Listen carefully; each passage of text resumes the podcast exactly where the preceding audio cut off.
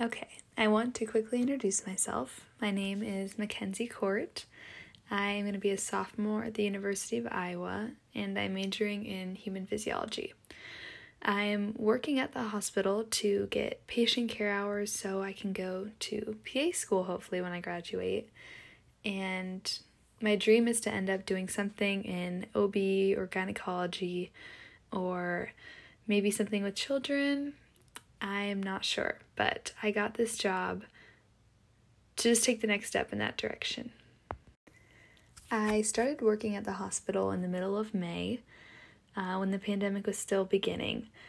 So, all of my experiences and everything I've learned in the hospital has been in the domain of the coronavirus, which may be a limitation because the only thing I have to compare it to was working in a nursing home in high school. But comparing and contrasting the two has been quite interesting. Outside of the coronavirus, um, I have an interest in the medical hierarchy determined by vocation and how individuals with different job titles can interact in the workplace. And with that said, the dynamic in a hospital versus that nursing home was very different. So I was excited to begin a new job at a hospital and witness the relationships between doctors, nurses, nursing assistants, and kind of this medical hierarchy for myself.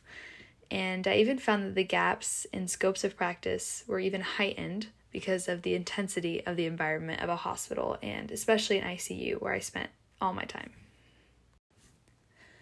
After working in the healthcare field for almost three years, I have encountered a lot of stereotypes um, that some people have about doctors or nurses. For myself personally, but in a study conducted by John Carpenter, uh, medical and nursing students were interviewed after their education program and clinicals about what stereotypes they observed during those clinicals as accurate or inaccurate. And there are both strong and negative stereotypes regarding both doctors and nurses, but in the vast majority, they reported that doctors seemed confident and decisive, but often arrogant, and nurses seemed caring and dedicated, but sometimes detached. And these stereotypes are nothing new. However, their presence in the workplace definitely influences employee interaction and even patient care, as I witnessed this summer. Nurses can often seem detached because they are often overworked and overextended. And doctors are responsible for making the final call and very important medical decisions that are often life or death, which is why they can be perceived as arrogant. And because I've spent three years working in the healthcare field and spent a lot of time at the hospital this summer, I got to witness a lot of these interactions for myself and gathered a lot of evidence that a vocational hierarchy does exist between doctors and nurses, and even nurses and nursing assistants like myself. And I also discovered the type of practitioner that I hope to become one day, and that is someone who is thorough, patient, gentle, and has a strong ability to listen because I feel like those are characteristics that often are lacking in practitioners. And that may even be because I've only observed practitioners during a pandemic. So, although I was able to watch how different employees interact, um, it was with the stress of the virus added into the equation. Um, and the pan- pandemic has definitely shifted these dynamics uniquely. These barriers and stereotypes definitely still exist, but they are accompanied by varying exposure levels, safety risk, and overall employee health. So, as a nursing assistant or NA this summer, I was met with the harsh reality of my exposure risk to COVID 19. The hospital enforces strict PPE or personal protective equipment from a broad hospital wide standpoint. However, what happens on each individual unit, let alone in break rooms, is often quite different from that standard. The hospital, at an executive level, just like a government, says they want all of their people, employees, and patients to be as safe as possible. But the reality of what happens outside of the executive office does not necessarily reflect that. Similar to how our governor has the choice of whether to mandate masks or not, each nurse manager has a choice on how strictly they enforce PPE and hand hygiene. And this gray area is often the determinant between infection rates and, especially within a hospital, life or death. But as a newly hired employee, I was still required to watch a dozen training modules on proper PPE and how to maintain safety in the workplace. However, when I got onto the floor, I witnessed NAs rushing between rooms to answer call lights without completing hand hygiene, and nurses not properly fastening isolation gowns for patients on contact precautions, um, which just really shocked and confused me. And sometimes I even felt the pressure that the same behavior was expected of me.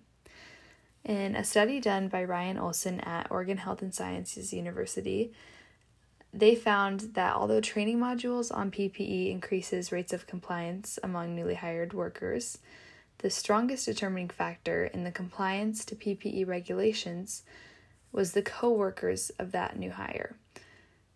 So they found that even after watching the training modules, if peers in the workplace or other coworkers aren't adhering to the PPE regulations and rules, the new hire likely is not going to either.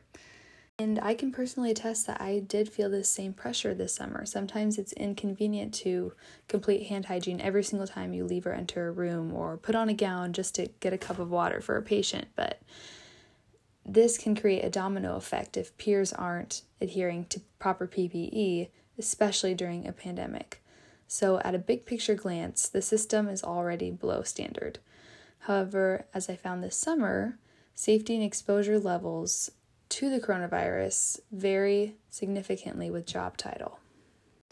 Nursing assistants, like me, at the bottom of the food chain, are the ones constantly on their feet, interacting with patients, and doing a lot of the grunt work, so to speak. For me personally, I was taking blood sugars every four hours, feeding patients, taking them to the restroom, then measuring their urine or feces, showering them, and walking with them around the unit. And in order for these tasks to be completed, you obviously have to be physically close to the patient who isn't wearing a face covering. This alone is a risk. However, when you add the stress of call lights and a list of tasks due every hour, it is common for NAs to be constantly rushing around and to be skimping on hand hygiene and proper PPE.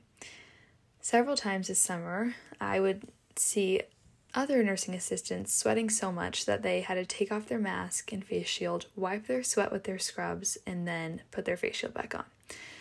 And the scrubs that they just wiped their face with are most likely contaminated with a patient's respiratory droplets, and if not that, then particles of their blood, urine, or feces. Simply because of their job description and heavy workload, nursing assistants are by far the most at risk employee um, at the hospital, especially compared to physicians who have their average patient interaction standing in the door frame of their room, a solid six feet away, wearing full PPE. So, in discussing the varying levels of patient exposure between these two positions, I also think that it is interesting to mention the significant difference in their salaries as well. Um, a study found on nurse.org reported that the average physician earns almost 900% of what the average nursing assistant earns in a year. So, this discrepancy can either lead to an inflated ego or not feeling valued or appreciated in a work environment, which then also plays into the stereotypes discussed earlier. And I also want to iterate that I'm not bashing doctors in any way. I believe that they are extremely dedicated, highly educated, and talented individuals, but I think it is important to recognize um, and analyze their position of power in the work environment. So, as I was emphasizing earlier, the higher an individual's education, the more that they get paid. And now, in light of the coronavirus, the safer they are from exposure to the virus in the workplace. However, on the other hand, the lower you are on the food chain, the nursing assistants, for example, the less they get paid and the more likely they are to be exposed to the virus through patient interaction. So, those most dependent on their wages to meet their basic living standards and needs are the ones who are most at risk. So, the highest risk of danger and the lowest compensation. And even for myself, this summer I worked one day on a cardiac intermediate ICU, and six patients tested positive for COVID two days after I worked on that unit. So I had to take two weeks off from work, and because I am a student and an hourly employee at the hospital, I did not receive any financial compensation for the time I had to take off to quarantine, even though I was scheduled over 90 hours in those 14 days off. So that is a significant amount of money not going to rent or groceries or gas or student loans. I know I'm one of thousands of employees who have probably been put in similar positions during the pandemic.